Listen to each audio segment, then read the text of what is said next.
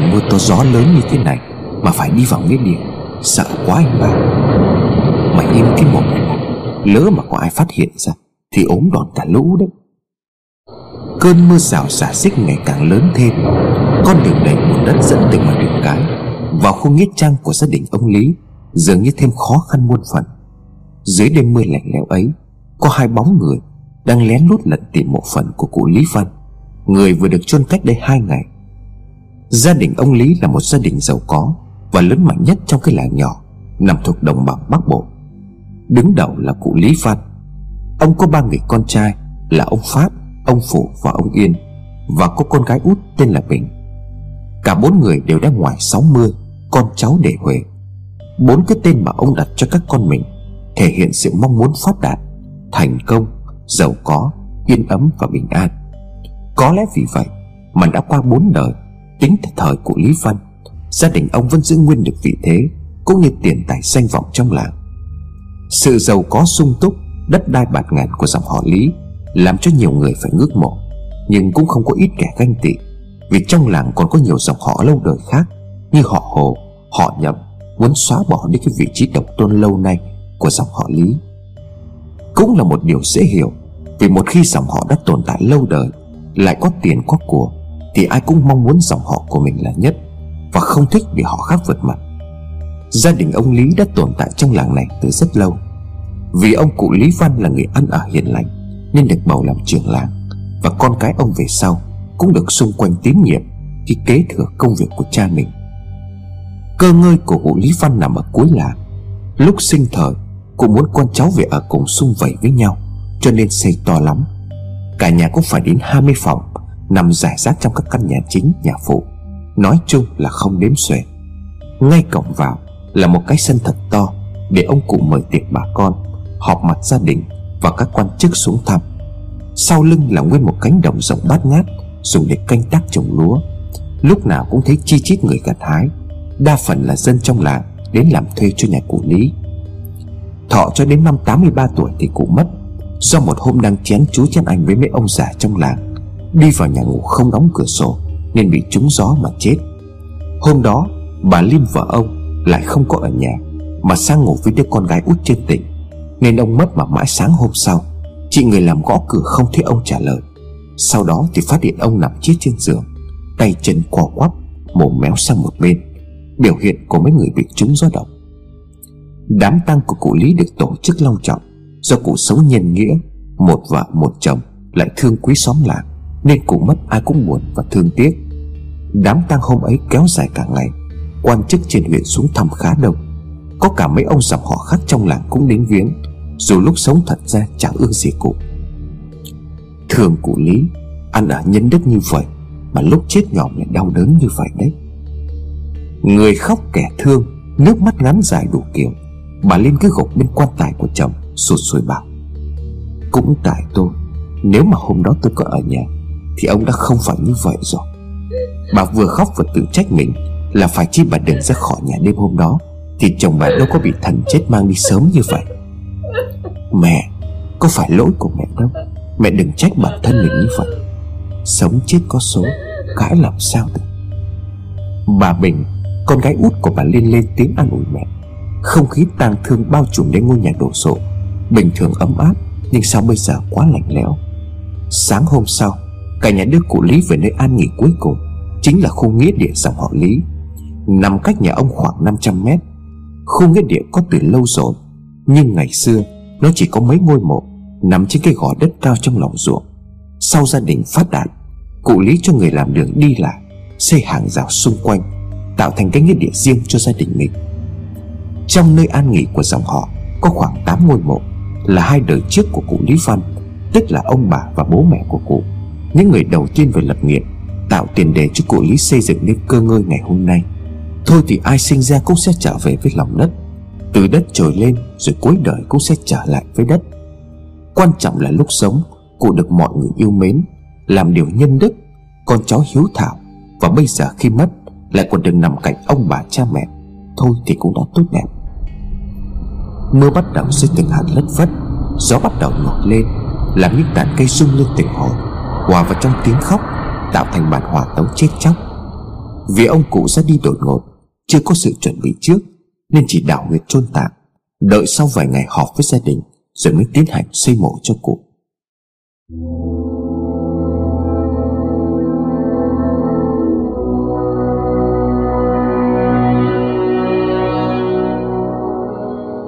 Quay trở lại với cái hôm hai ngày sau khi cụ mất, Đêm hôm đó gió mưa rầm rầm. Có hai người bị mặt Vác trên vai hai cái ba lô lớn, Lén lút tiến vào khu nghĩa địa, Nằm trên cánh đồng mênh mông. Anh ba Anh ba, Em sợ quá.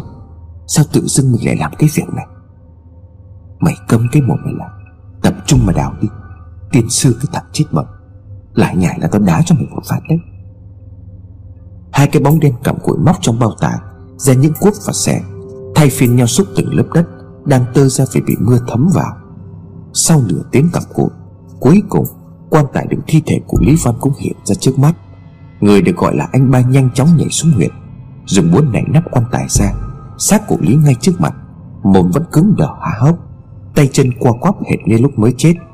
Người bây giờ đã chuyển sang màu tím tái bầm bầm, mắt mở trừng trừng, làm hai tên đào mộ phải giật mình suýt nữa ngất. Mau Mau cho cái xác vào túi nhanh lên.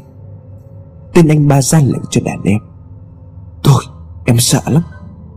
Tên kia nghiến răng, đanh giọng quát lại. Tao nói cho mày biết, Nếu mày không có làm, Thì ngày mai chỗ này là của mày đấy. Mày có muốn không? Hắn vừa nói, Vừa chỉ tay xuống cái huyệt đang bung bấy Vì đất cát hỏa cùng nước mưa Đang dần đổ xuống huyệt. Hai người đàn ông cao to khiêng xác của Lý cho vào túi. Vừa đụng tay vào cái xác, thì xét đánh một tiếng, Xé toàn bầu trời. Ánh chớp lóe lên, soi rõ gương mặt của Lý. Anh! Em vừa thấy ông chớp mắt rồi cười. Thôi, em không có làm nữa đâu. Mày không nhớ lúc nãy, Trước khi mình đi, Đã được dặn gì rồi hay sao? Tên kia dù kinh sợ vì hiện tượng lạ, Nhưng cũng cố chấn an đàn em. Mày cố lên, Xong cái đợt này tiền về đầy túi, Tha hồ mà uống rượu, Và đi với mấy em đào hát, Nhanh lên. Xác của Lý dần dần nằm gọn trong bao tải Phải khó khăn vất vả lắm Mới khiêng lên được khỏi nghĩa địa. Hai cái bóng đen dần dần chạy khuất trong màn đêm.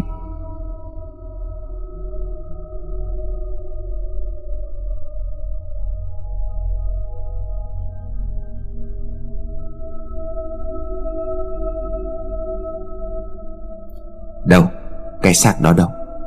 Một lão già có đôi mắt ti hí, Cùng hàng ria mép vạch lên hai bên, Trông như con cá chê lên tiếng. Dạ bẩm thầy đây à Tên anh ba cùng với đàn em Khiêng cái xác đặt lên tấm phản, Được vẽ loằng ngoằng, Chắc là một loại bùa chú gì đó Của tên pháp sư này. Thầy Hoan, bây giờ làm gì nữa Một gã vừa mập vừa lùn, Bụng vệ như mấy người bị sơ gan cổ trướng Vừa lên tiếng. Bây giờ tôi sẽ yểm bùa theo ý của ông, Làm tán ra bại sản dòng họ Lý. Nhưng tôi nói trước để cho ông biết, làm cái này tốn nhiều công lực lắm. Vừa phải phá thế đất, Vừa phải yểm trận, Vừa phá hải cốt tử thi lại còn phải sai âm binh đi quấy nhiễu. Tôi nghĩ là ông phải trả thêm tiền Thì tôi mới có thể làm được. Bao nhiêu cũng được, Thì muốn thêm bao nhiêu cũng được, Miễn sao là được việc. Vậy thì được, Giờ thì đứng xích sang một bên, Chuẩn bị hành lễ đi. Nói đoạn, Gã thể pháp hoan bảo hai đệ tử Là hai tên vừa mang thi hải về, Đứng ra kế bên hộ pháp. Miệng lão vừa đọc thần chú, Gió to nổi lên, tung cả cửa sổ. Ngoài trời mưa gió ngày càng lớn thêm, Xét đánh đùng đùng Làm cho người đàn ông đứng sau lưng Run lên cầm cập vì hoảng sợ. Tay lão thầy bắt ấn, Cây roi ra vụt lên phần phật lên tấm phản. Bỗng từ trong không trung Vang lên một tiếng khóc, Tiếng than ai oán, Tiếng năn nỉ phát xin. Tha cho tôi, Hãy tha cho tôi đi, Tôi có làm gì các ông đâu. Thường khắc Chúng mày cầm lấy cây roi, Tiếp tục đánh sang hai bên cho ta. Đánh đến khi nào ta bảo ngừng thì ngừng khác là tên anh ba, Còn thường là đàn em của hắn. Cả hai đều là đệ tử của tên Hoang, Vội vàng làm theo lệnh của sư phụ, Tay cầm roi ra, Đánh liên tục xuống hai bên xác của Lý. Tiếng rên la ngày càng lớn dần, Rồi im bặt, Nhưng gió vẫn to Xét vẫn đánh đùng đùng. Lão Hoan lấy trong túi ra một tấm bùa màu tím, Chẳng chỉ chữ nghĩa, Đốt lên rồi cho vào ly nước, Rồi đổ thẳng vào miệng cái xác Đang há hốc mồm của cụ Lý. Ông kia, lên đây tôi bảo. Người đàn ông nãy giờ đang run lên cầm gập. Sau lưng lão hoan bước lên Khép nép lý nhí trong miệng. Không cần phải sợ.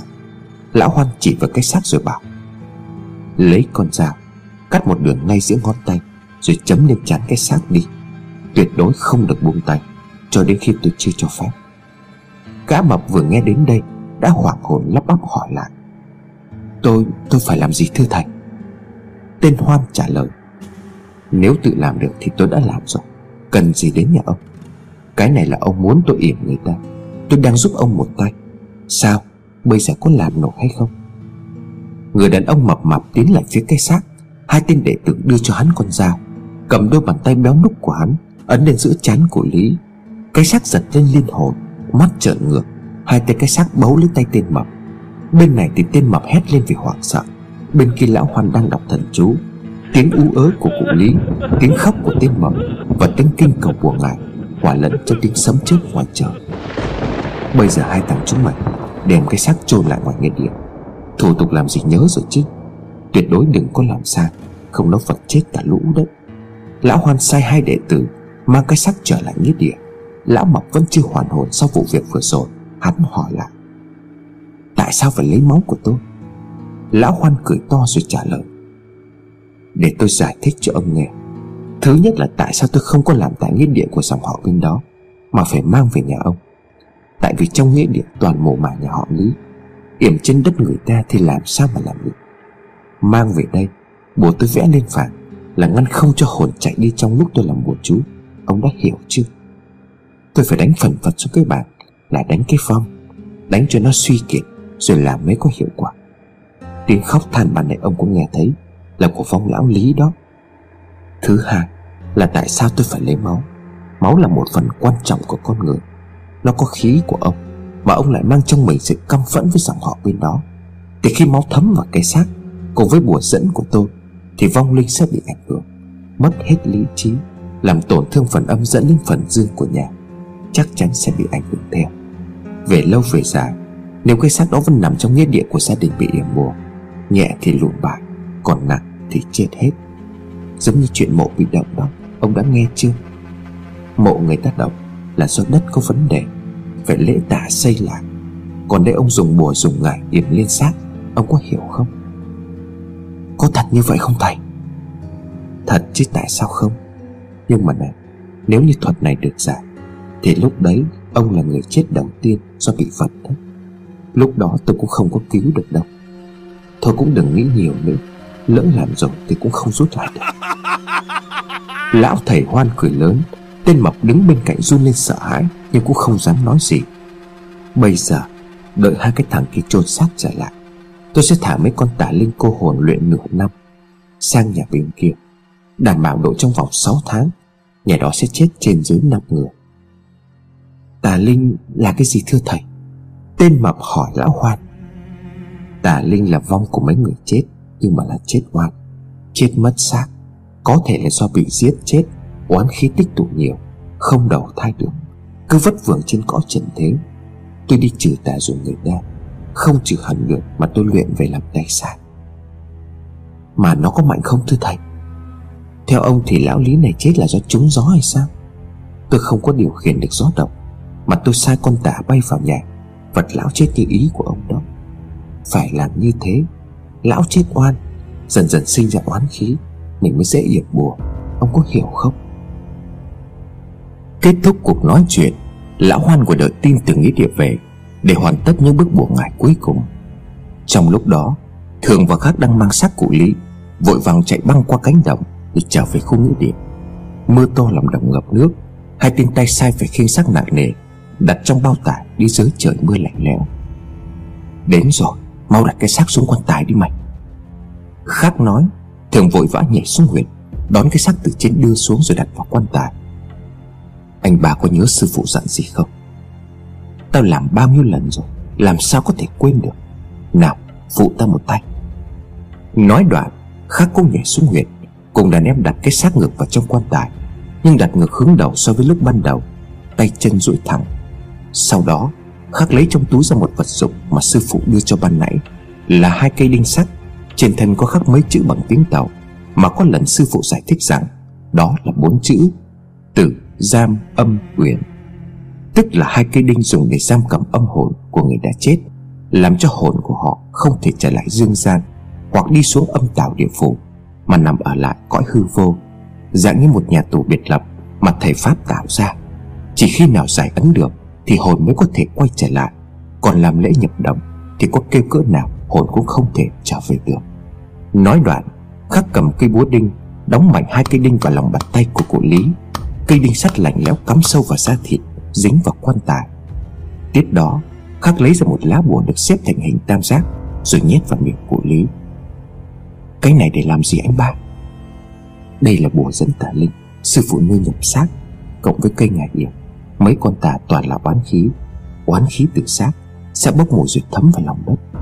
Khu này rồi sẽ trở thành khu đất chết, Đất xui xẻo Vì toàn oán nghiệp Phần âm nhà này sẽ tiêu tùng loạn xạ, Khiến cho phần dương, Tức là những người còn sống mà lụi dần.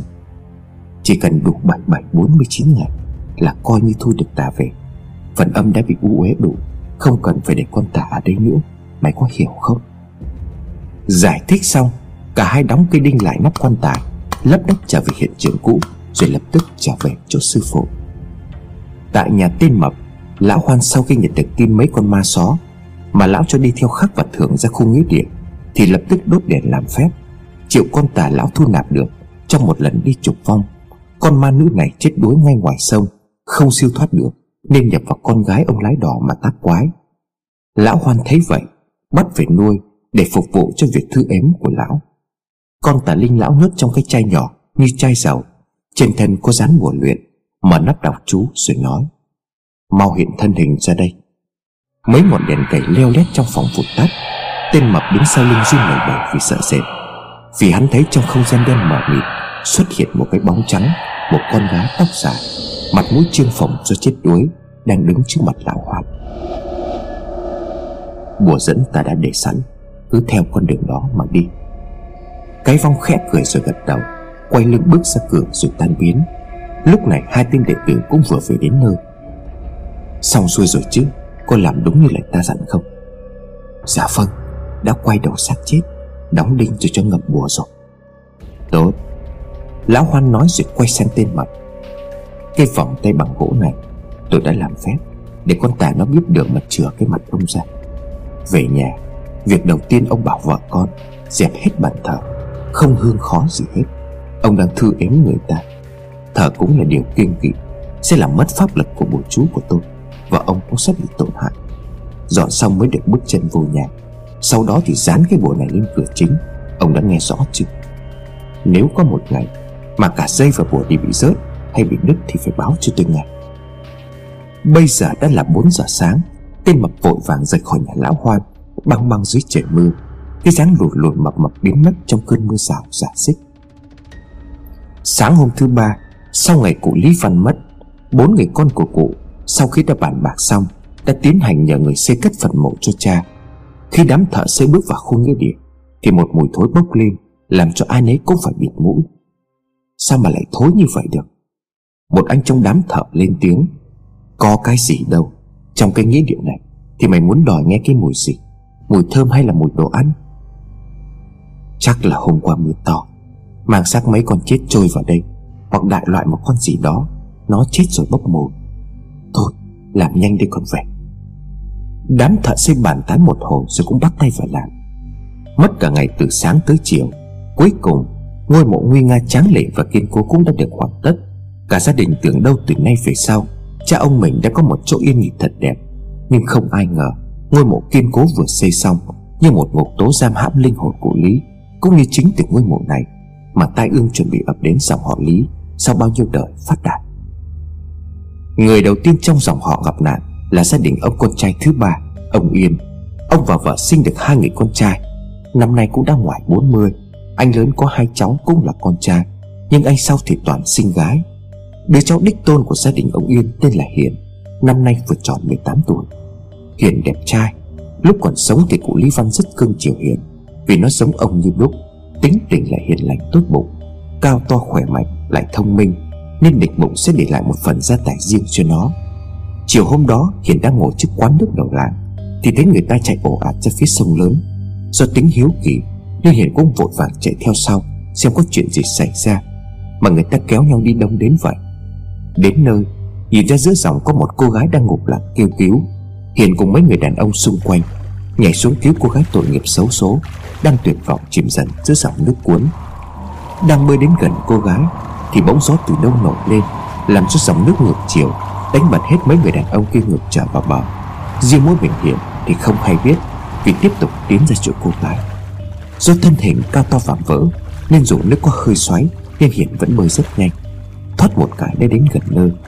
Bỗng khi Hiển vừa đưa tay tới chỗ cô gái, Định bảo cô đưa tay, Thì tự dưng cô gái đó lại biến mất khỏi mặt nước.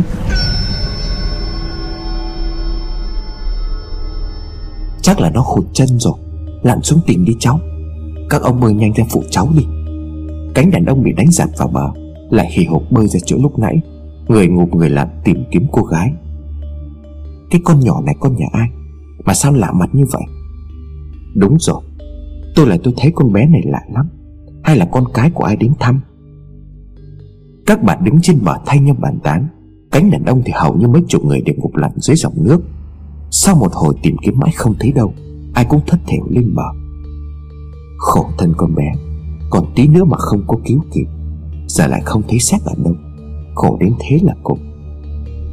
Nước nó cuốn như thế này, Xác trôi đâu mà biết. Các bạn tỏ vẻ thương tiếc cô gái xấu số Các ông thì mệt đảo người, Do ngâm mình vào vận động dưới nước. Bỗng có một người hỏi Thằng Hiền đâu rồi các bạn Nó về trước rồi có đúng không? Đâu? Nãy nó lặn xuống cùng với các ông. Sao bây giờ lại hỏi như vậy? Một bà đáp lại Mọi người nhìn xung quanh rồi cười to tên Hiền, Nhưng không có tiếng trả lời. Lúc này cả đám người ban nãy còn ồn ào. Bây giờ im phăng phắc, không ai nói lời nào. Cô chạy về nhà báo cho nhà nó biết đi. Đi gọi thêm người tới giúp. Đàn ông chịu khó chia nhau xuống dưới tìm nhận nữa xem sao. Nói đoạn, Cả đám người tất tả nhảy xuống nước. Tiếp tục ngục lặn Đàn bà thì chạy đi gọi thêm người, Rồi thông báo cho nhà ông Yên, Cũng như gia đình dòng họ Lý biết tin. Bố mẹ Hiền tức tốc chạy đến hiện trường. Thấy người ta bu đen bu đỏ dưới dòng sông, Bà gào khóc. Con ơi, con đừng bỏ bố mẹ mà đi, Bố mẹ chỉ có mỗi mình con thôi. Bố Hiền cũng vội vàng nhảy xuống nước tìm con trai, Khung cảnh trở nên bát nháo. Tiếng người khóc la y hệt cái hôm đám ma cụ Lý. Ngục lặn đến tối mà vẫn không tìm thấy xác con. Nên bà Hiền gần như phát điên. Bà lăn lộn trên đất Mà gào thét tên đứa con trai của mình. Còn đỡ nó về nhà rồi tính tiếp, Chứ để nó ở đây hoài cũng không có nên. Người ta nói với ông Yên Bảo ông đưa vợ về nhà nằm nghỉ. Khổ thân, Ông cũng mất chưa được tuần nay, Lại tới đứa cháu. Có khi nào ông nhớ nó Nên bắt nó đi theo hay không? Nghe bảo là Cái lúc nó sống Thì ông thương nó nhất đấy. Bà cứ giỏi nói vậy. Khéo nhà người ta nghe được bây giờ Mấy bà hàng xóm đứng xung quanh, Vừa đi vừa không ngớt bàn tán Về cái chết của Hiền. Tối hôm đó, Cả dòng họ lý tính bàn bạc Thuê người mai lặn xuống tìm một lần nữa. Nếu không tìm được, Thì đành lập mộ giả, Rồi chôn trong nghĩa địa, Rồi thở trong nhà mà thôi. Tôi tính như vậy, Các bác thấy thế nào? Khổ thân cháu nó, Đang tuổi sung sức rồi gặp nạn. Cũng vì tính nó tốt bụng, Cứu người nên mới chết. Chắc ông bà sẽ phù hộ cho nó được an nghỉ. Ông Hưng, Con trai cả của cụ Lý Văn Bảo. Vâng Bác tính như thế nào Thì bọn cháu đành nghe như vậy. Chứ bây giờ, Vợ chồng cháu dối quá, Không có biết làm sao cả. Chăm sự nhờ các bác giúp đỡ. Bố hiện mặt mày ủ rũ. Sau đó cuộc họp gia đình kết thúc, Ai về nhà nấy, Chuẩn bị cho công cuộc tìm kiếm sáng hôm sau. Đã gần 12 giờ khuya, Sau khi hiện mất tích dưới sông Trời đang vào đông, Nên nước sông lại cắt ra cắt thịt. Lại mưa, nên nước sông chảy xiết lắm. Cánh đàn ông trong làng phải lặn lội thêm một lần nữa Để tìm xác của Hiền, Một ông nói. Tìm làm sao được mà tìm? Sông thì bé thật, Nhưng mà nước chảy xiết quá. Không khéo bây giờ, xác của nó bị cuốn trôi đi đâu mất rồi. Thôi, người ta nhờ. Làng xóm láng giềng, Chả nhẽ lại không có giúp Với cả tôi cũng thương cháu nó lắm. Đáng ra nếu không lo cái chuyện bao đồng, Thì đâu có chết oan như vậy. Công cuộc tìm kiếm diễn ra từ 9 giờ sáng tới gần trưa, Nhưng vẫn không có kết quả. Gia đình họ Lý lại được một phen gào khóc. Còn Hiền thì bây giờ chắc có lẽ đang nằm lại đâu đó Dưới dòng sông lạnh lẽo. Tôi nói cái này, Anh chị nghe có được không? Tôi có quen bà thầy gọi hồn ở làng bên cạnh. Một lần ông nhà tôi ốm mãi, Không khỏi thì đi chữa bà ấy. Hôm sau về thì đỡ hẳn. Bà ấy cao tay lắm. Gọi được cả âm binh hỏi chuyện. Anh chị thử xem như thế nào. Gọi hồn cháu lên hỏi thử xem nó đang nằm ở đâu. Chết trẻ thì linh lắm. Bà Mai hàng xóm ở gần nhà thổ của dòng họ Lý Cũng có mặt trong đám đông. Thấy bố mẹ Hiền đang rối bời nên mách nước như vậy. Ông bà cảm ơn, Trả công cho toán thở lặn Rồi đi về nhà thờ tổ. Bà nãy có người vừa bảo bọn tôi Là nhờ người gọi hồn cháu lên Để hỏi cho ra nghĩa. Các bác thấy thế nào? Thì cho vợ chồng tôi xin ý kiến. Vốn dĩ chưa bao giờ tiếp xúc với chuyện tâm linh ma quỷ thần thánh, Nên hầu như không có ai lên tiếng trả lời. Sau một hồi yên lặng, Ông Hưng mới bảo, Chuyện tâm linh thì bác không có rõ, Nhưng mà nếu tìm mãi không có ra, Thì tôi cũng đành thử một lần xem như thế nào. Vừa nói là làm ngay, Bố mẹ hiện tức tốc sang nhà bà Mai. Nhờ bà dẫn tới chỗ bà Đồng tên là Trước Ở làng bên cạnh để gọi hồn con trai. Đường đi vừa xa vừa dốc Xỉn bùn đủ thứ, Đến mãi tới tối chiều mới đến được cổng nhà bà. Bà Mai lớn tiếng gọi từ cửa. Thì từ trong nhà, Một người đàn bà chẳng tầm 50 tuổi, Người mập mạp, Tay cầm chẳng hạt mở cửa ra, Thấy bố bà Hiền bà trước bà. Đi vô nhà nhanh lên, Ngoài này nhiều người lắm, Đứng khỏi không có nên. Mặc dù xung quanh không có ai, Nhưng bà bảo có nhiều người, Nên bố mẹ Hiền cũng có vẻ sợ sệt. Chắc bà ấy ám chỉ ma chăng. Ngay tại sảnh lớn là một bàn thờ Phật với tầng tầng lớp lớp. Các vị Phật, Bồ Tát Được điểm xuyết bằng ánh đèn dầu chập chờn Lay động theo từng cơn gió thổi Càng làm cho không gian trở nên đáng sợ. Bà ngồi xuống ngay chính điện rồi nói Đã theo về rồi Thì vào trong này đi Chứ đừng lấp ló ngoài cửa làm gì. Sao? Bà nói ai đứng ở ngoài cửa? Bà Mai vừa nhìn ra ngoài cửa Làm gì có ai? Bà làm sao mà thấy được? Tôi không bảo người sống mà tôi bảo người chết, Cụ thể là con của anh chị này. Nó đang đứng ở ngoài sân nhìn vào. Nó theo anh chị suốt từ làm bên qua bên này đấy. Mẹ Hiền nghe đến con trai mình Thì vội vàng quả khóc, Lại kêu gào nắm tay bà trước rồi bảo, Cô ơi, Cháu nó yêu mệnh, Vì cứu người mà chết, Giờ xác lại không có thấy đâu. Cô có cách nào giúp vợ chồng tôi Tìm được xác con trở về hay không? Chị cứ bình tĩnh, Đâu sẽ có đó. Để tôi nói chuyện với cháu nó thử xem. Nói đoạn, Bà tước bước ra cửa để lại ba người ngồi trong chính điện. Bà đóng cửa lại, Nên ở trong không ai nghe thấy gì. Chỉ nghe tiếng lẩm bẩm nho nhỏ Khi đang nói chuyện với ai. Lâu lắm mới quay trở vào trong, Bà thở ra rồi nói. Cháu nó nói là ông nó bắt đi theo, Hầu Đức Thánh Trần Ông xuống dưới làm chức quan gì to lắm. Thế cháu nó có cần cơ Nên bảo cháu mới đi theo cùng Là phước phận vinh hạnh, Chứ không có gì mà anh chị phải đau buồn cả. Cháu nó đi rồi. Bảo anh chị đừng có tìm xác cháu nữa. Cũng đừng thờ cúng gọi tên cháu làm gì, Để cho cháu yên tâm tu đạo. Khi nào được nghỉ phép, cháu sẽ về thăm. Bố mẹ Hiền nghe đến đây cũng thấy lạ, Nhưng không biết phải nói gì, Vì ngoài tầm hiểu biết của hai ông bà, Lặng lẽ cảm ơn rồi thất vọng ra về. Mẹ Hiền thì không biết tu đạo gì đó, Chỉ biết từ bây giờ bà đã mất con, Không được gặp con, Mà đến xác cũng không có để đem về chôn và thờ cúng. Nghe giải thích như vậy, Bà không cam lòng. Tối hôm đó, Mẹ Hiền ngủ lại nhà thờ tổ, Đứng mặt cả nhà, bà nói, Cháu vừa đi xem thầy về. Nghe bà ấy nói như vậy, cháu không có tin. Làm gì có chuyện cô lại bắt thằng Hiền về cùng cơ chứ? Đúng là bói sa ma, Quét nhà xa xác. Toàn là cái bọn nói dối ăn tiền chứ biết gì đâu mà nói. Cô Mai này bị lừa mà vẫn tin y như thật. Đúng là hết thuốc rồi. Mấy bác lớn trong gia tộc cũng đồng tình với ý kiến của mẹ Hiền. Cho rằng bà thầy không tìm được xác, Chỉ lừa bịp để ăn tiền. Nhưng dù sao đi nữa, Từ bây giờ bà cũng mất đứt đi đứa con trai Mà mình đứt ruột đẻ ra. Dù có tìm được xác hay không, Thì lòng bà vẫn đau như cắt. Thôi thì quay lại cái phương án ban đầu đi. Đành lập bàn thờ cho cháu nó ở trong nhà, Có chỗ hương khói thở cúng. Mong vong hồn của cháu nó được an nghỉ, Chứ biết làm sao được. Ông Hưng nói với giọng nghẹn ngào. Tôi thì tôi thấy như thế này. Cháu nó thì cũng mất rồi. Lập bàn thờ cúng cho cháu nó ấm lòng nơi chín suối là được, Chứ không cần mộ mả gì đâu. Dù biết rằng mộ phần là nhà của những người đã khuất, Nhưng ai đời mộ mà lại không có xác, chạy lòng thêm. Với cả nhà nào cho bằng lúc còn sống trên trần thế mọi người thấy như thế nào? Vâng tôi cũng nghĩ như vậy. Vợ chồng tôi sẽ lập bàn thờ thằng hiền để ở nhà. Nhang khói cúng kiến đầy đủ. Chứ không tính lập một phần đâu. Bố Hiền đáp lời, Cả nhà quyết định làm theo những gì đã bàn. Nỗi đau người tóc bạc, Tiến kẻ đầu xanh trong gia đình ông Yên. Còn chưa xong, Thì lần này tai họa ập đến nhà bà Bình, Con gái út của cụ Lý Văn. Bà Bình ở một mình sau khi chồng mất, Có hai người con gái, Không có con trai. Nên sau khi cô con gái đầu, Tên là Hoa kết hôn, Thì hai vợ chồng dọn về ở nhà bà. Một hôm cô Hoa cùng chồng, Cùng mấy người con sang nhà bà nội chơi từ sáng. Cô muốn bà Bình ở nhà. Lúc đó tầm khoảng 9 giờ tối, Đang ngủ, Bỗng mà thấy trong người nóng gian như lửa đốt. Linh tính có điều chẳng lành, Bà lên bàn thờ thắp nhang cho chồng. Ông ơi, Ông Ông sống khôn thác thiêng, Phù hộ độ chỉ cho con cháu. Còn Hòa với mấy đứa nhỏ giờ đang trên đường về, Sao tôi lo quá ông ơi?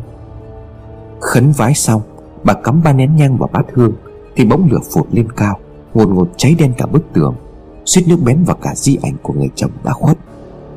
Có ai ở nhà không? Bác Bình, cô Hoa. Giọng mấy người hàng xóm hoảng hốt gọi ngoài cửa Làm cho bà Bình giật này Đứa nào, đứa nào thế, tao đây. Bác, bác Cháu nghe người ta nói là cô Tuyết ban nãy Đánh xe từ tỉnh về Ngang qua cánh đồng ngay cổng làng Thì thấy cái xe ngựa nhà bà Nằm sõng xoài dưới ruộng. Nghi là có chuyện Nên cô sai con về đây báo cho bà biết. Thằng hai người làm của cô tiếp bán vải trên tỉnh, Thông báo cho bà cái tin xét đánh. Nhưng đã có linh tính từ trước, Bà gào khóc rồi vội vàng chi hô hàng xóm chạy ra đầu làng. Anh hai thì chạy vội xuống từ nhà thờ tổ, Báo tin cho ông Hưng và ông Phát Ra đến cổng làng, Bà nhận thấy xe ngựa sáng nay, Vừa sáng nay chở con gái của bà, Cùng chồng với hai đứa con nhỏ lên tỉnh.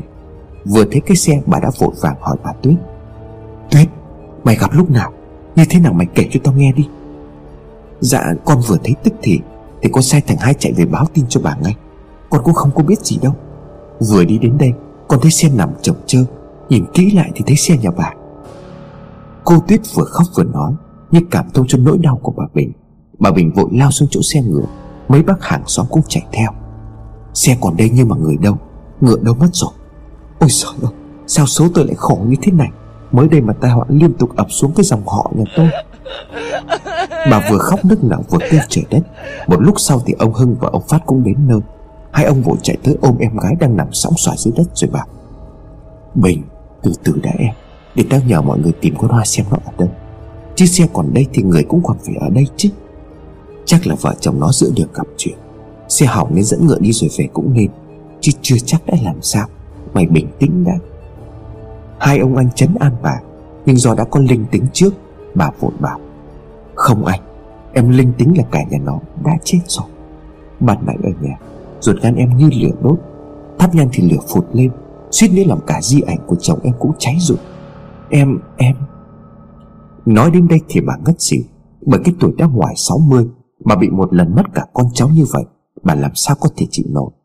Người chết phải thấy xác Nhưng trong thâm tâm của bà Bà biết rằng mẹ con có tâm linh tương thông Cảm giác của bà lúc này về số phận người con gái Cùng gia đình của nó như đã rõ ràng, Chắc đã về thế giới bên kia Mà bỏ bà ở lại đây trên thế giới này. Đêm hôm đó, Cánh đồng đầu làng sáng rực đuốc Lớp lớp người đổ xuống đồng tìm gia đình cô Hoa, Nhưng cũng giống như lần tìm xác của Hiền, Tất cả đều là số không. Không thể nào tìm ra manh mối gì, Dù là sới tung cả cánh đồng. Tìm hết bụi rậm ngõ ngách Cũng không thấy bóng dáng đâu, Nhớ như có lật xe Hoặc bị gì đi chăng nữa thì cũng phải thấy vết tích lăn lộn rằng co. Còn không thì phải thấy dấu chân ngựa, Chứ đằng này hiện trường lại không có gì. Mỗi cổ xe nằm chồng chơ, Người và ngựa cũng mất không thấy đâu. Quả thật là quá khó hiểu. Ông Pháp nói, Thôi đưa con Bình về nhà thờ, Rồi mai tính tiếp. Sáng hôm sau, Bà Bình tỉnh lại. Bà tiếp tục khóc như người điên. Xung quanh con cháu ngồi đầy bên bà. Nhà này hết phúc rồi. Ăn đã có tốt lành đến mấy Thì cũng bị trời hành Cả đời bố với tôi chưa làm hại gì ai, Thất đức với nhà nào Mà sao lại đối xử với dòng họ của tôi như vậy? Trong vòng chưa đầy hai tuần Mà dòng họ Lý đã đón nhận ba cái chết. Đầu tiên là cụ Lý Văn Sau đó là đến anh hiệp Và bây giờ là cả nhà bà Hoa Mất tích không rõ nguyên nhân. Nói là mất tích như vậy Chứ coi như đã chết rồi Chứ sống làm sao được. Không khí nặng nề bao phủ trên khắp gian nhà. Bàn thờ có di ảnh của cụ Lý Văn Hương khói đang nghi ngút trên kia. Như đang nhìn xuống bằng ánh mắt lạnh lùng, Không có cảm xúc. Bà Bình lại nói, Tôi chắc không còn thiết sống nữa. Sống làm gì khi đã ngoài 60 Mà con cháu cứ lần lượt bỏ tôi mà đi như thế này. Sao không lấy cái mạng già của tôi Mà hành hạ con cháu của tôi làm gì? Rời cao có mắt mà không thấu cho con người. Có khi nào nhà mình Nhà mình bị trùng tăng không bác? Cô Nhã, Con gái sau cùng của bà Bình lên tiếng. Không thể nào trùng ta được Vì lúc cụ con mất, Đã mời thầy về xem. Thầy bảo cụ mất không nhầm giờ xấu Giờ trùng gì cả, Nên không có phải đâu. Ông Phát trả lời, Vì chính ông là người mời thầy về xem giờ mất của cụ Lý.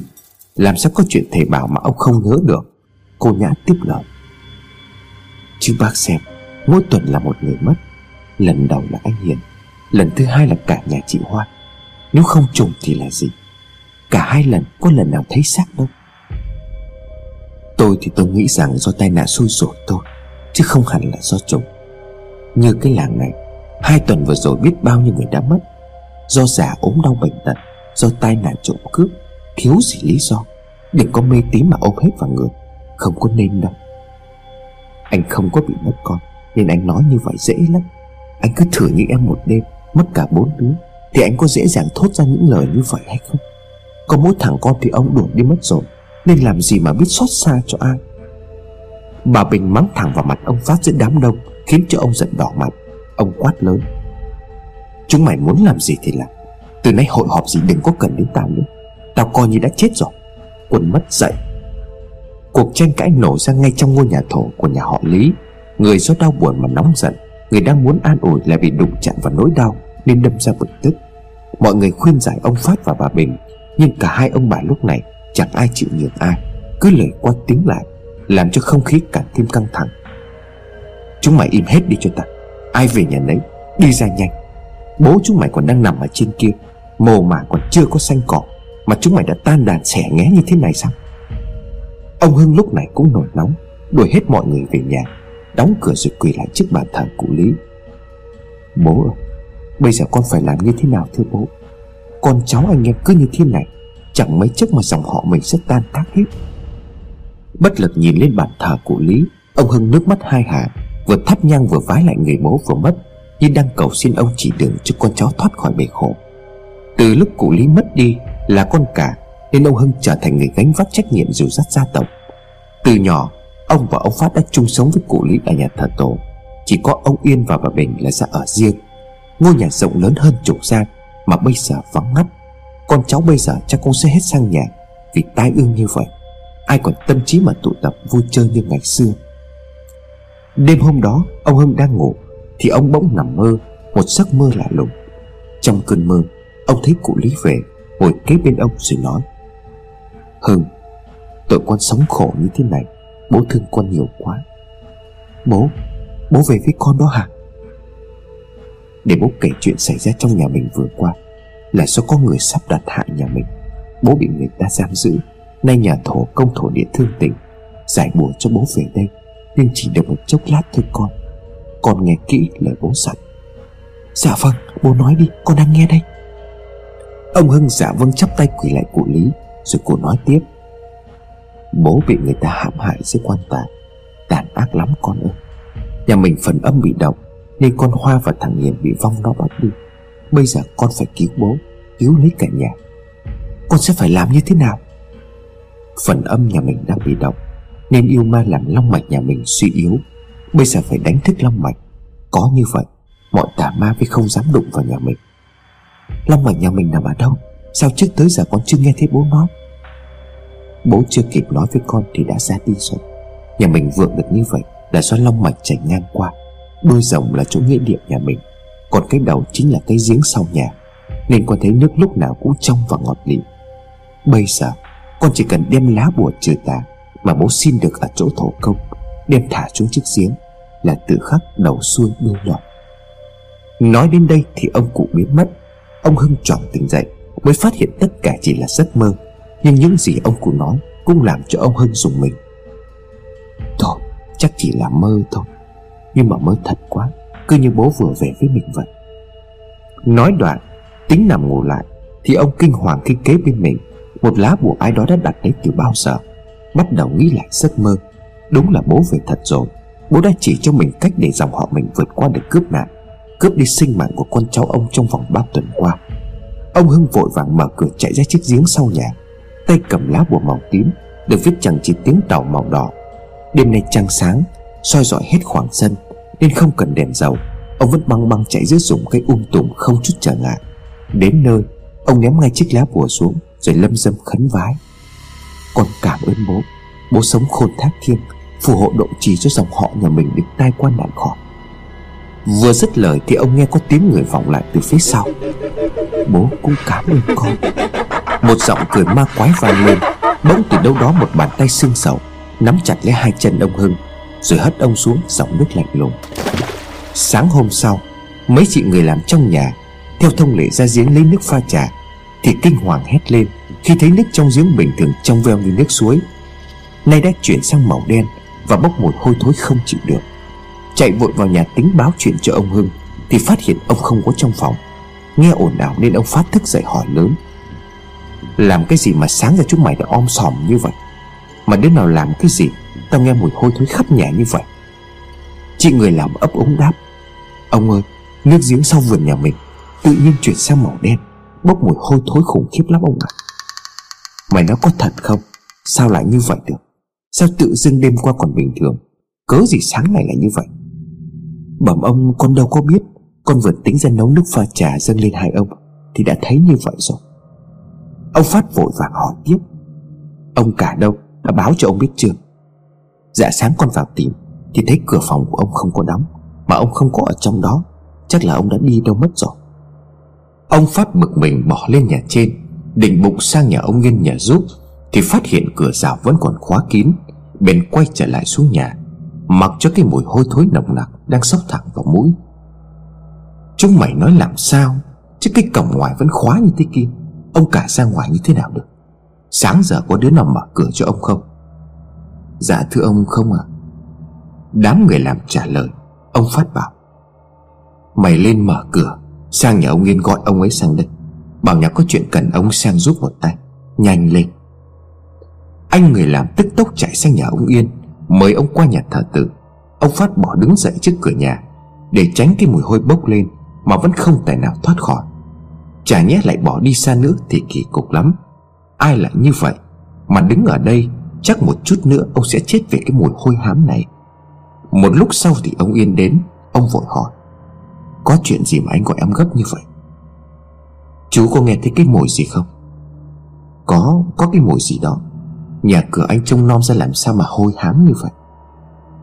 Hôm qua cả cái dòng họ này vừa ở đây thì bình thường. Tôi có sức rời cũng không thể phá cho nó hôi như vậy được, Chỉ qua một đêm. Cái giếng nước bình thường tươi ngon là như vậy. Mà bây giờ bốc mùi như vậy đấy. Cái gì? Tại sao lại có chuyện như vậy được? Tôi nào có biết, Cũng đã đi xem đâu. Vừa nghe mấy đứa người làm nói như vậy. Đợi chú qua sang xem một thể. Lão cả đâu mà sao anh lại gọi tôi? Không biết. Sáng sớm dậy đã không thấy đâu rồi. Cửa vẫn còn khóa. Đám người làm bảo thì không có mở cửa cho ông ấy. Chả biết đi đường nào. Chắc có lẽ cũng chỉ đâu đây trong nhà thôi. Nói đoạn Cả hai người cùng kéo nhau xuống giếng. Càng lại gần thì cái mùi càng bốc lên hôi thối khủng khiếp, Không thể nào chịu nổi. Cả đám người làm đứng tít phía xa, Không ai can đảm lại gần. Ông Yên bảo, Chúng mày lại hết đây, Nom xem dưới giếng có cái gì không? Ông Yên bảo đám người làm lại, Xem dưới giếng có gì không Mà lại bốc mùi ghê gớm như vậy. Một anh người làm tiến lại gần, Nhìn xuống giếng thì chỉ thấy một màu đen kịt như nước cống. Chăm chú nhìn kỹ thì anh hét lên một tiếng Suýt nữa lao đầu xuống giếng. Hay không, hay không, dưới giếng. Anh người làm lắp bắp không nói thành câu. Dưới giếng làm sao? Có cái gì mày nói mau lên Tao sốt ruột quá. Con, con thấy trên mặt nước Có đôi dép của ông cả. Ông Phát và ông Yên giật mình trố mắt Kinh hoàng tột độ luống cuống hỏi lại. Mày nói sao? Đôi dép của ông cả nằm ở dưới đó Có thật không hay là mày nhìn nhầm? Chưa kịp đợi anh người làm trả lời Ông Yên đã lao đến bên miệng giếng, Quên đi cả cái mùi hôi thối Đang ngày càng nồng nặc bốc lên từ giếng nước. Đúng rồi, Đúng là đôi dép của ông cả rồi, Bác Phát. Ông Yên sững sờ bám lấy thành giếng, Rồi ngồi bệt xuống mặt đất, Mặt cắt không còn một giọt máu. Bên kia ông Phát cũng bẩn thần đứng như chết trận, Là người đón nhận chi tiết, Mà từ đó ông có thể suy ra được Lại có thêm một người nữa trong dòng họ của ông ra đi. Lần này là người anh ruột chung sống với ông gần 30 năm. Suốt từ bé cho đến khi hai người đầu tóc bạc phớ. Mày vô lấy cái xe đưa hai ông sang nhà bà út, Nhanh lên. Sau đó thì đi thông báo với dòng họ, Gặp mặt ở bên đó luôn. Dòng họ Lý ba tuần họp hành liên miên. Mỗi lần họp như vậy, Đều có một người vượt ra đi mà không tìm thấy xác. Đến lúc này, Ông Phát phải công nhận rằng, Lúc đầu mình không có tin là do bàn tay ma quỷ đứng đằng sau, Những việc trong gia đình của ông. Nhưng bây giờ, Thì dù không muốn, Ông vẫn phải thừa nhận đó là sự thật. Leo lên xe ngựa, Hai người tiến về phía nhà bà Bình. Sáng sớm, Trời vẫn còn sương mù, Chiếc xe ngựa chậm chậm đi trên đường, Thì bỗng nhiên con ngựa hí lên ầm ầm, Rồi dừng lại. Có bóng dáng ai đó đang đứng chặn trước đầu xe. Ông Phát hỏi anh Phu. Ai đó mày? Ai chặn ở đầu xe vậy? Con không biết làm sao con ngựa nó lại dừng lại. Nhưng mà con đâu có thấy ai ở đầu xe. Ông Phát rụi mắt nhìn kỹ lại một lần nữa. Thì rõ ràng có một cái bóng trắng đang đứng ở đầu xe, Đang nhìn ông chăm chăm. Mày bị quáng gà hay sao? Có đứa con gái nào đang đứng ở đầu xe kia? Đuổi nó đi. Bẩm ông, Con con đâu có thấy đứa nào. Anh người làm ngồi trước cỗ xe ngựa lắp bắp, Ông Phát bực mình. Tao thấy rõ ràng có đứa con gái tóc dài đang đứng trước mặt kìa. Con ngựa nó thấy như vậy, Nên nó mới dừng lại. Chứ sao tự nhiên lại như vậy? Cái thằng này hay nhỉ? Nói đoạn Ông Phát nhìn về phía trước, Thì mặt ông lại không thấy đâu. Sương dần tan biến, Đứa con gái ẩn hiện Như đã tan biến hoàn toàn vào mặt xương Ông tự nhủ, Quái lạ Tao vừa thấy nó đứng ở đây xong, Bây giờ lại đâu mất rồi. Chiếc xe ngựa đang dần dần lăn bánh trên con đường gập ghềnh. Bỗng ông Yên hét toáng lên, Ma! Chú làm sao vậy? Ông Phát vừa hỏi vừa nhìn theo phía tay của ông Yên. Ngay cạnh cửa sổ chỗ ông đang ngồi Đứa con gái ban nãy ông thấy trước đầu xe Giờ lại đang đứng sát bên cạnh ông. Gương mặt trương phành Nghe hàm răng nhìn ông cười man dợ. Anh người làm không hề hay biết Vẫn đánh cho xe chạy đều. Ô cửa sổ lướt qua khoảng hơn chục gương mặt ma quái Đang chăm chú nhìn thẳng vào bên trong xe. Trong đó có thằng Hiền và gia đình cô Hoa. Cả hai người á khẩu không nói được tiếng nào suýt nước đứng tim mà chết. Anh, anh ơi ma kìa. Ông Phát không nói không rằng Dùng anh Phu chạy xe thật nhanh sang nhà bà Bình. Tới trước cửa nhà, Ông Phát đỡ ông Yên xuống xe, Gõ cửa rồi đi thẳng vào trong. Nhà thờ bây giờ không có ở được nữa rồi. Làm sao vậy? Có cái chuyện gì mà sáng sớm tình mơ, Đã sang đây rồi nó lung tung như vậy? Bà Bình hỏi lại. Tao nói là nhà thờ tổ bây giờ không có ở được nữa. Cái nhà ấy bây giờ không còn phải là nhà mình, Toàn là ma thôi. Anh nói cái gì? Tao nói nhà thờ tổ bây giờ không còn có chỗ cho người sống, Mà toàn là ma thôi. Dòng họ này tận phúc mất rồi. Mày chuẩn bị đi. Sớm muộn gì thì cũng sẽ đến phiên tụi mình thôi. Mà ta đoán chắc là không có lâu đâu. Hôm kia con Hoa nó chết. Sáng nay mà nó bắt anh cả mày đi theo với nó rồi. Bà Bình hốt hoảng. Sao? Anh cả? Ông Phát lạnh lùng đáp. Phải, anh chết rồi. Dòng họ Lý qua bao đời cũng phải đến ngày tận số. Bây giờ thông báo cho mấy đứa chúng nó biết. Ai muốn làm gì thì làm, Muốn đi đâu thì đi. Ít lâu sau Thì đông đủ mọi người cũng có mặt ở nhà bà Bình. Ông Phát kể đầu đuôi sự việc rồi nói, Chúng mày muốn làm gì thì làm. Bây giờ tao cũng không biết phải làm sao nữa. Tao già rồi, Chết cũng chả sợ. Chỉ tội mấy đứa nhỏ Với thương cho công sức bố mẹ chúng mày. Một đời gây dựng nên cơ ngơi như vậy Mà phải tiêu tán. Chỉ xin chúng mày một chuyện. Là phụ tao về nhà thờ tổ Vớt cho tao cái xác bác cả chúng mày lên, Sau đó thì tùy chúng mày. Mặt ai cũng sợ hãi, Cắt không còn một giọt máu, Hoảng sợ tột độ, Bà Bình nói. Nếu đã tới số, Thì đằng nào cũng chết, Bác sẽ chuyển về nhà thờ ở. Thôi thì sinh ra ở đâu thì về lại đó. Chúng mày có tính bỏ xứ thì cứ việc đi. Chúng mày còn con nhỏ, Chạy được cứ chạy, Không ai trách chúng mày đâu. Nói đoạn Cả họ trở về nhà thờ tổ, Thì thấy xóm giềng đã tụ tập trước cửa nhà. Bình luận đủ thứ về nguyên nhân mùi hôi thối bốc lên từ bên trong. Có người đập mồm nói, Cái nhà này nó hết phúc rồi. Chắc ngày xưa anh là thất đức cái gì mà mình không có biết. Bây giờ phải trả giá đó. Miệng lưỡi thế gian vốn độc địa là như vậy. Lúc mình còn sung túc Thì lắm phường định nọt Đến lúc xa cơ lữ vận Thì quay lưng mỉa mai. Bạc bẽo đến thế là cùng. Nhưng thôi đằng nào thì tâm lý cũng đã chuẩn bị rồi. Đằng nào cũng chết, Nên ông Phát cũng không bận tâm. Cứ thế cùng con cháu tiến về cái giếng, Tìm cách vớt xác ông cả lên để mai táng. Vì cái giếng sâu lắm, Không ai chịu nhảy xuống, Hay nói đúng hơn là không thể nhảy xuống được. Vì nước giếng đen ngòm, Không chết vì đuối nước Thì cũng chết vì mùi hôi thối. Ông Yên bèn bảo mọi người lấy một thanh gỗ dài, Rồi cột lại với nhau, Thả xuống để thử mỏ xác ông Hưng, Xem nằm ở chỗ nào, Rồi tìm cách móc lên. Mấy thanh gỗ dài được nối chặt vào nhau, Thọc xuống giếng khuấy đảo liên hồi, Nhưng tuyệt nhiên không thấy cổ Hoặc vướng víu vào một chỗ nào. Chắc lại mất xác như hai cái vụ trước rồi, Mà nó giấu thì làm sao mà tìm nổi. Bà Bình cất tiếng như xóa tan nỗ lực của mấy người đàn ông Đang hì hục ngoài kia. Mọi người ngừng tay nhìn nhau và nói, Thôi, Từ giờ ai làm gì thì làm, Đi đâu thì đi. Cái dòng họ này coi như là tận mạng rồi. Ông Phát nói, Rồi lặng lẽ cùng hai người em trở lên gian chính, Đốt nhang cho ông cụ, Rồi ngồi thử ra giữa nhà. Lúc này cô nhã con gái của bà Bình chạy lên bảo mẹ. Hay là bây giờ, Bình thử chuyển lánh nạn vào trong chùa thử xem. Chứ ở ngoài như thế này, Không chết vì ma Thì cũng chết vì mùi hôi thối thôi. Chạy đi đâu được hả con? Giả như mẹ với hai bác con nương nhà cửa Phật, Đến cuối đời, Nhưng còn chúng mày thì sao?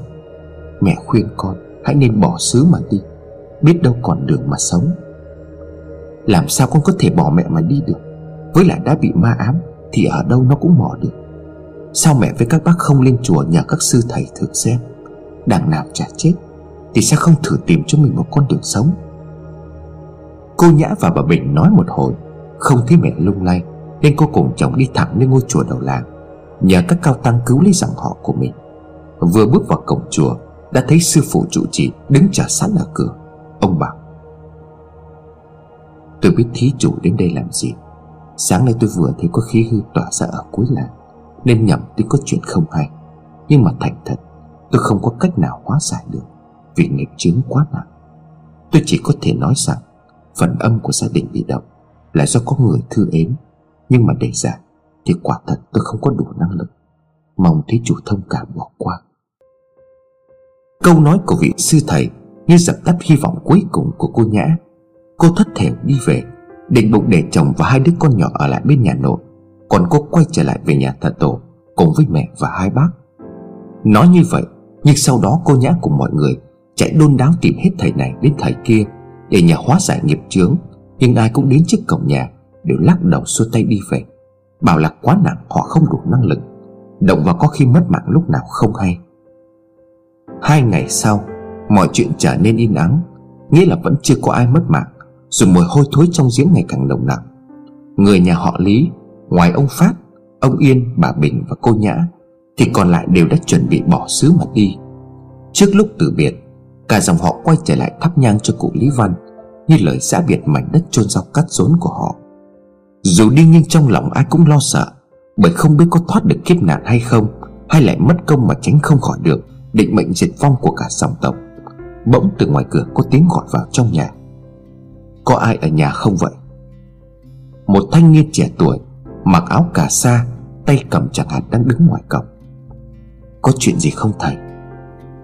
Tôi vô tình đi ngang qua đây, Thấy nhà gia chủ có vấn đề, Nên muốn ngỏ ý giúp một tay. Không cần tiền công, Nhưng chỉ xin tạm chén cơm cho đỡ đói. Ông Phát dù tỏ vẻ không quan tâm nhưng trong hai ngày qua, Cũng đã biết gia đình tìm đủ thầy bà, Được đồn đoán là cao tay ấn, Mà còn bỏ chạy lấy người, Thì nói gì đến một người tu hành trẻ tuổi như vậy? Đạo hạnh thì có bao nhiêu? Với lại còn trẻ như vậy mà mặc áo cà sa, Trong đầu ông nghĩ rằng đang lừa gạt kiếm tiền. Nhưng mà thôi, Đằng nào thì cũng còn sống được bao lâu nữa? Ông trả lời. Đợi tôi một chút, Tôi vào lấy cho phần cơm rồi đi đi. Đừng có vào nhà, Kẻo có chuyện vặt lây đấy. Đằng nào thì tôi cũng đã đến đây rồi, Coi như là có duyên. Sao không để tôi vào nhà Thử giúp xem như thế nào? Nhận thấy thái độ cương quyết của kẻ lạ mặt, Ông Phát mở cổng cho vào, Nhưng thái độ rừng rưng có vẻ không đồng nhiệt Ông Phát sai cô Nhã đi lấy một ít cơm trong bếp.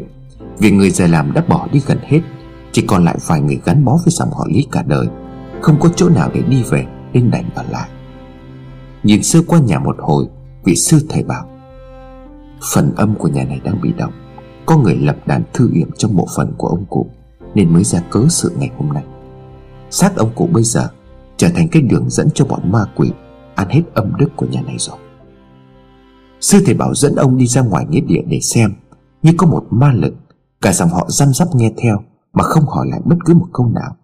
Bà con láng giềng thấy vị cao tăng trẻ tuổi, Cùng với dòng họ Lý kéo nhau ra nghĩa địa, Thì cũng tò mò đi theo sau. Đến cổng, Sư thầy bước vào mà không cần ai chỉ cho mộ phần của cụ Lý Văn, Rồi bảo gia đình phá bỏ phần mộ của cụ. Cả nhà còn bán tính bán nghi, Vì sợ động chạm đến mộ mả của người đã khuất, Sư thầy nhận thấy điều đó nên bảo. Tôi đã bảo phần âm của gia đình bị yểm bùa, Nên muốn hóa giải tránh vong về mặt mạng, Thì phải giải quyết tận gốc, Bằng cách xử lý, Làm sạch mồ mả của ông cụ trước, Sau đó thì giải trừ vong linh trong nhà. Cứ tin tôi đi. Quật mồ mà lên thì mọi người sẽ rõ. Lúc đầu, Cả nhà còn hơi do dự, Nhưng sau đó đã làm theo lời sư thầy, Đập hết phần gạch kiên cố. Đến buổi trưa Thì quan tài của Lý cũng đã lộ diện. Sư thầy bảo, Cậy nắp quan tài lên Rồi mọi người sẽ thấy. Nắp quan tài dần được bật lên, Dòng họ Lý há hốc mồm Khi thấy cảnh tượng hiện ra trước mắt. Hai tay cụ Lý duỗi thẳng, Bị đóng đinh vào đáy hòm, Trong miệng còn có lá bùa. Và một cái túi vải nhỏ. Kỳ lạ hơn nữa Là người chết cách đây đã ba tuần, Đáng lẽ phải mục giữa, Nhưng đây lại thâm tím, Đen bẩm như hồi mới chết. Cả dòng họ Lý quỳ lại trước mộ phần của cụ Lý Văn, Than khóc nức nở Vì thương cụ chết rồi Mà mộ mạc vẫn không được yên. Sư thầy giải thích. Để tôi giải thích cho mọi người hiểu, Thường thì mồ mả bị động chỉ có ba lý do. Một là yếu tố bên ngoài, Ví dụ như bị ai đó đập phá. Làm bẩn hoặc là mốc không đúng cách. Hai là yếu tố bên trong, Chẳng hạn như dễ cây mọc đâm vào, Dòng nước hoặc ai đó xây cất bên cạnh, Vô tình phạm phải. Còn thứ ba là chỉ có bị thư ếm như ông cụ nhà mình đây. Sư thầy lại tiếp lời. Hai cây cọc ở hai bàn tay này Là để chấn hồn của cụ Và bắt giam tại đây, Rồi nhét túi vải chứa ngài Và bùa dẫn linh hồn ma quỷ làm âm khí, Oán nghiệp tại khu đất này dâng cao. Âm đức bị sâu hại nặng nề. Loại này hiểm độc và tàn nhẫn lắm Ma không biết quỷ không hay. Thổ công thổ địa vẫn cứ nghĩ rằng Hồn phách là của ông cụ, Nhưng mà thật ra thì không có phải. Hai cây đinh chấn này là tà thuật ở bên Trung Quốc. Chỉ có thể học tà thuật cao tay ấn lắm Mới có thể sử dụng được. Nó yểm vào mộ, Xong được con tà linh mượn hình ảnh ông cụ Đi tác quái tác quái. Mấy người gần đây chết Đều là do động phật âm, Nên yêu mà bắt đi. Chứ không phải tự dưng mà chết đâu. Thế bây giờ có cách nào hóa giải không thưa thầy? Cách thì có Vì bây giờ đã biết được nguyên nhân rồi. Gia đình lập cho tôi một cái đàn lễ cầu chư thần xuống giúp đỡ. Đếm kỹ nhà có bao nhiêu người, Thì cắm cho tôi bấy nhiêu ngọn nến Tính luôn cả người đã chết, Từ đời ông cụ Lý cho đến hiện tại. Nhớ để cho tôi một cây đèn cầy to, Còn lại thì bằng nhau hết. Ai không phải là người nhà này? Thì tuyệt đối không được đặt chân vào khu nghĩa địa Phải đứng ở bên ngoài Cách thật xa Nếu không muốn bị phong mạng Ngay lập tức Trong vòng chưa đầy nửa giờ Tất cả đồ lễ muôn hình phản trạng Nào là nhang đèn, hoa chầu cau Gà cúng, ngựa ngũ sắc đều đã gom đầy đủ Đàn lễ được lập ngay trong khu nghĩa địa của gia đình họ Lý. Sư thầy đứng trước bàn cúng Miệng đọc lâm dâm một cái gì đó Tức 32 ngọn nến sáng bùng lên không ai châm lửa. Những người nào đã chết thì nến tắt đi. Lập tức sáu cây đèn cảnh tắt ngấm Một cây to và năm cây nhỏ. Sáu cây tượng trưng cho sáu nhân mạng xấu số trong gia đình Đã lìa xe cõi trần thế. Cây to nhất là biểu trưng cho cụ Lý. Việc đầu tiên trong lúc giải bùa Kết hợp với tạ mộ Là phải cúng cho vong linh xung quanh Bao gồm các vong linh chết oan Cô hồn, ma đói, quỷ xa Để chúng không phá mình trong lúc làm lễ. Sau đó niệm kinh, Xin địa tạng vương chứng giám. Vì Bồ Tát là người cứu khổ, cứu nạn chúng sinh ở âm phủ. Sau đó mời thổ công thổ địa lên, Bảo vệ cho nơi yên nghỉ. Nhà này ẩu lắm, Xây nghĩa địa mà không có thờ cúng ai cả. Ma quỷ cứ tự tiện ra vào. May mà tôi tới kịp, Chứ qua 49 ngày Thì phần âm đức coi như là hết cứu. Nói xong, Sư thầy cầm lá bùa Và cái túi vải đựng cây ngải nhét trong miệng ông cụ Lý. Cho vào một cái thau đồng rồi đốt. Khi ngọn lửa trong thau đang nhen nhóm cháy lên, Mọi người đứng trong khu nghĩa địa Đều nghe có tiếng la hét của một người con gái, Tiếng chửi rủa mắng nhiếc, Tiếng gào khóc như văng vẳng trong đầu. Thầy chậm rãi bảo, Chụp được cái vong tà linh ám sát rồi đó. Bây giờ trong nhà Có ai tuổi dần sinh vào ban ngày không? Con gái, con trai, Già trẻ lớn bé, Bên nội bên ngoài. Còn không thì tìm giúp tôi một người hợp tuổi Để rút cái đinh lên. Bẩm thầy là là tôi đây. Đó là bố của Hiền, Con trai của ông Yên Ông này sinh vào giờ dần, Tháng dần, năm dần. Theo căn số tức là người có uy quyền, Có thể khắc chế trừ khử được ma quỷ. Sư thầy đưa cho bố Hiền một cây gậy ngắn màu vàng, Nặng hơn chục ký. Trên thân có chạm trổ hình một con rồng Đang vươn mình bay lên cao, Rồi nhẹ nhàng nói. Bây giờ phiền anh cầm cái cây gậy này, Đi ra đằng kia gõ lên quan tài ba cái. Sau đó cứ cúi xuống, Dùng hai tay gỡ cái đinh lên, Rồi mang lại đây cho tôi. Nhớ là đừng có làm rơi cây gậy đó. Nghe có vẻ hơi sợ hãi, Nhưng bố Hiền đã làm theo lời thầy. Đi lại chỗ huyệt Nhảy xuống gõ nhẹ ba cái vào con tài. Bên trên sư thầy vẫn lâm dâm đọc kinh nghiệm chú. Trời bỗng nổi gió to, Mặt trời bị mây đen che khuất. Bên ngoài nghe có tiếng la hét trước những hiện tượng lạ xảy ra. Không có sao đâu, Rút ra được rồi đó. Tôi đã ra chú hộ thân cho anh, Thì không có việc gì phải sợ. Không chần chừ, Bố Hiển rút mạnh hai cây đinh cắm vào lòng bàn tay của Lý, Xét đánh hai tiếng xé toạc bầu trời, Rồi mọi thứ trở lại yên bình. Sư thầy cầm hai cây đinh, Trên thân có khắc chữ tàu, Lắc đầu ngán ngẩm, Rồi vứt vào trong thao đồng Vẫn còn đang vừng phực lửa. Mọi người giúp tôi, Trong vòng trưa nay trước 12 giờ, Chuẩn bị cho tôi xong năm cái huyệt năm cái quan tài dành cho năm người đã mất. Thưa thầy, Nếu bỏ ông cụ ra, Thì phải là sáu chứ sao lại là năm? Trừ chồng cô Hoa ra, Vì anh ta không có thuộc gia đình này, Chẳng may xui rồi mà chết, Nên không cần thiết phải chôn tại đây. Bây giờ hãy chỉ cho tôi chỗ gặp nạn, Để tôi tìm cách gọi hồn tìm xác Sư thầy mang năm cây nến đã tắt, Đưa cho mỗi người trong gia đình cầm một cây, Lần lượt đi tới chỗ xảy ra tai nạn, Bắt đầu làm phép. Đầu tiên là cái giếng của ông Hưng thiệt mạng Giếng nước màu đen Bốc mùi hôi thối khủng khiếp. Sư thầy bảo người nhà Cầm nến đứng trước giếng gọi tên ông Hưng. Bỗng một cây đèn phụt lên ngọn lửa màu xanh. Dù xung quanh trời có gió, Nhưng ngọn lửa vẫn đứng yên không lay động. Sư thầy bảo, Hồn về rồi đó. Người nhà hãy đem một đồ vật có liên quan đến nạn nhân Ném xuống giếng, Rồi chuẩn bị vớt xác lên đi. Nói đoạn, Mặt nước khẽ rung lên, xác ông hưng từ từ nổi lên từ lòng giếng ông chết trong tư thế đang quỳ gối. Hai tay chấp lại như phạm nhân bị tù gông. Sư thầy bảo, thế này gọi là yểm giam hồn. Xác người bị sau khi chết sẽ trong tư thế phạm nhân đang bị xét xử. Hồn sẽ nằm yên ở chỗ tử vong, không có đi đâu được, cũng không thể hiện về báo mộng được. Qua mắt luôn cả quỷ sai âm phủ. Sau 21 ngày kể từ khi chết, hồn phách coi như tiêu tan, không thể chuyển thế đầu thai được. Quả thật là độc ác. Sau đó anh hiển và cả nhà cô hoa đều được tìm theo cách như vậy và đều chết trong tư thế quỷ gối chấp tay. Anh hiển thì xác nằm gọn dưới đáy sông, còn gia đình cô hoa thì bị vùi dưới một cái hố, lấp đất chôn sống cả nhà. Gia quyến khóc thương trước sau cái chết thảm khốc, rồi đưa thi thể về nhà tắm rửa sạch sẽ, rồi chuyển ra khu nghĩa địa. Mấy cái huyệt và quan tài đã được chuẩn bị sẵn, đội mai táng đặt thi thể người nhà vào quan tài Sư thầy bảo. Khoan hãy đóng nắp hạ huyệt.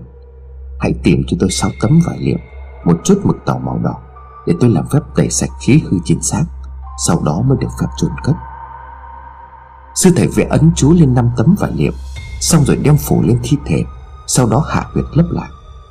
Riêng ở mộ phần của Lý Văn, Sư thầy đeo thêm vào cổ sợi dây chuyền ngọc, Hình địa tạng vương Bồ Tát, Rồi cũng cho mọi người lấp lại. Trong ba ngày, Phải nhờ các sư đến đọc kinh cầu siêu. Đồng thời chuyển hết về nhà thờ tổ Để vương lại khí. Sau ba năm mới được đem về nhà riêng, Bây giờ vào trong điện, Tôi sẽ gọi hồn mấy người đã khuất lên Để cho mọi người gặp mặt. Trong ba năm tới, Họ sẽ không thể về được đâu. Tại gian chính, Nơi đặt bàn thờ gia tiên, Sư thầy bảo người lớn trong nhà ngồi bệt xuống đất, Theo tư thế thiền định. Sư thầy ngồi ở giữa, Trước mặt là một ngọn nến chưa được thắp sáng. Hai tay bắt ấn và bảo Bây giờ chỉ được nghe tiếng của người thân thôi. Vì thân thể âm khí bị nhiễm nặng, Nên họ không thể hiện hồn ra được. Mọi người ngồi yên tại chỗ, Không được la hét động đậy khỏi vị trí. Khi nào nến cháy, Tức là họ đã về. Sau 5 phút kiên nhẫn ngồi chờ thầy đọc chú, Mọi thứ trong phòng vẫn bình thường, Đèn cầy vẫn chưa cháy, Ngoài trời gió vẫn gào thét từng cơn. Bỗng sư thầy mở mắt, Nhìn chằm chằm vào khoảng không và ngọn nến được thắp sáng. Không khí trong phòng bỗng lạnh bất chợt. Có tiếng khóc than kể lể xung quanh, Tiếng động ngày càng lớn dần. Tiếng anh hiện gọi bố mẹ, Tiếng ông Hưng kể lể. Cả tiếng cô Hoa cùng hai đứa con nhỏ. Mọi người vừa khóc vừa hỏi sự tình diễn ra như thế nào. Nghe xong lại càng khóc lớn hơn. Anh Hiền và cụ Lý Văn Bảo Hôm đi sang làm bên xem coi bói thầy trước. Ông cũng như anh Hiền không có ở đó, Mà làm mấy cái vong nó xả dạng Để lừa gạt mọi người. Rồi lúc ông Hưng bị lửa ra giếng chết, Ông cũng bị mấy con ma só kể lại. Nhưng không làm được gì. Ông bất lực nhìn con cháu ra đi Mà đứt từng đoạn ruột. Đến giờ đi rồi, Không có ở lâu được đâu. Nơi yên nghỉ đã xây cất đàng hoàng rồi, Ai về nhà nấy đi. Trong lúc biển dịu chia tay, Dù không thấy được mặt nhau, Tiếng ông cụ Lý Văn vang lên. Con cảm ơn cậu Thành. Cậu sống khôn thác thiên hiển linh Về giúp đỡ cho con cháu. Con lạnh tạ cậu. Con cháu nhỏ dại không có biết mặt cậu, Mong cậu rộng tình bỏ qua. Sư thầy khép mỉm cười, Vẩy tay một cái, Ngọn nến vụt tắt Và tiếng người xung quanh cũng trở nên im bặt. Hãy nhớ làm đúng những gì tôi đã dặn Nhớ xây thêm cái miếu Để thờ thổ công thổ địa Với địa tạng vương Bồ Tát trong nghĩa địa Để đảm bảo an toàn cho phần âm. Còn về lão thầy tà ra tay thư êm, Loại bùa này độc địa, Một khi bùa đã được giải thì tức là người ếm cũng không còn sống được bao lâu nữa. Huyền thuật là để giúp người, Còn đem đi để hại người Thì sẽ phải trả giá. Còn cái người thuê thư ếm Là người có thù hận trong việc chia đất đai nhà cửa, Nên mới tính ra cái chuyện chủ yếm dòng họ này. Người đó là con trai bị ông này đuổi đi, Nhưng bây giờ Chắc nó cũng không làm được gì nữa đâu. Sư thầy vừa nói vừa chỉ tay về phía ông Phát. Ông sững sờ khi nghe thầy nói như vậy, Rồi im lặng không nói lời nào. Vì quá xấu hổ vì đứa con trai đã bị ông đuổi đi cách đây 20 năm. Căn tội mắng nhiếc ông cụ Lý Văn Vì không chia đất đai cho lão. Dã tâm của đứa con trai từ lâu ông đã biết. Nhiều lần xúi dục ông giành lấy đất đai ruộng vườn của ông nội, Nhưng đều bị ông gạt đi. Trước áp lực của dòng họ, Ông đành phải đuổi nó đi. Dù trong lòng ông không muốn, Nhưng ai ngờ lại xảy ra cơ sự như vậy. Lát nữa ra nghĩa địa, Nhớ khấn vái cảm ơn tổ tiên, Thần Phật. Rồi thổi tắt mấy cây nến. Cái giếng thì đúng là long mạch của nhà này. Nằm ngay đầu sông Bùa đã giả Cứ đọc kinh niệm Phật đúng một tuần Là nước sẽ trong trở lại. Sư thầy nói xong, Đi thẳng ra cửa rồi mất dạng trước sự ngơ ngác của mọi người. Sau đó cả dòng họ kéo ra ngoài khu nghĩa địa dọn dẹp. Trên bàn lễ này 32 ngọn nến đã tắt hết 6 Bây giờ chỉ còn lại 25 ngọn đang sáng, Tức là một ngọn nữa vừa bị lụi tàn. Ai cũng hiểu cái ngọn vừa chút bỏ ánh sáng cuối cùng Là tượng trưng cho lão khâm, Người con trai duy nhất của ông Pháp, Vừa bị bùa ngài vật ngược mà chết. Về phần vị sư thầy, Ông Yên kể lại rằng, Hồi đó ông có nghe cụ Lý Văn kể, Bà ngoại của cụ có sinh ra một người con trai, Cụ gọi bằng cậu. Lúc lên 10 tuổi thì cậu mất. Vừa tròn 18 tuổi, Nghe bảo có căn tu Nên không chôn sau nhà, Mà đưa lên chùa để ngày ngày nghe kinh, Đến đời anh Hiện Chắc là đã có chút công đức, Tài năng nên Hiện về cứu lấy con cháu. Thôi thì cũng cảm ơn ông trời Đã cứu lấy dòng họ Lý trước bờ vực diệt phong Dù đã mất đến 6 mạng người trong vòng 3 tuần, Nhưng người chết thì đã chết. Ai sống thì phải tiếp tục sống, Chứ biết phải làm sao. Dù có cố gắng quên đi, Nhưng sau nhiều năm, Mỗi lần nhớ lại đại nạn, Các bác trong gia đình vẫn còn nguyên cơn ớn lạnh. Ai cũng tự nhủ trong lòng, Nếu lúc đó mà cậu Thành không xuất hiện thì chắc có lẽ bây giờ Đã có đến mấy chục ngôi mộ nằm san sát bên nhau. Sau câu chuyện này, Có lẽ chúng ta quan tâm hơn đến mộ phần của ông bà gia Tiên. Vì người ta nói rằng, Phần âm mà động Thì phần dương khó sống thật sự là không có sai Người âm là đại diện cho âm đức của trong gia tộc. Nếu bên dưới có vấn đề Hay gặp trục trặc, Thì ông bà không về phù hộ cho con cháu được, Dẫn đến tai họa ập xuống lúc nào không hay. Có lẽ nhiều bạn sẽ nói rằng ở bên phương Tây, Người ta đâu có thờ phục ông bà tổ tiên, Mà đâu có chuyện gì xảy ra. Chí ít thì, câu chuyện vừa rồi đã và đang diễn ra trong một gia đình tại Việt Nam. Dù muốn dù không, Có thờ, có thiêng, Có kia, có này.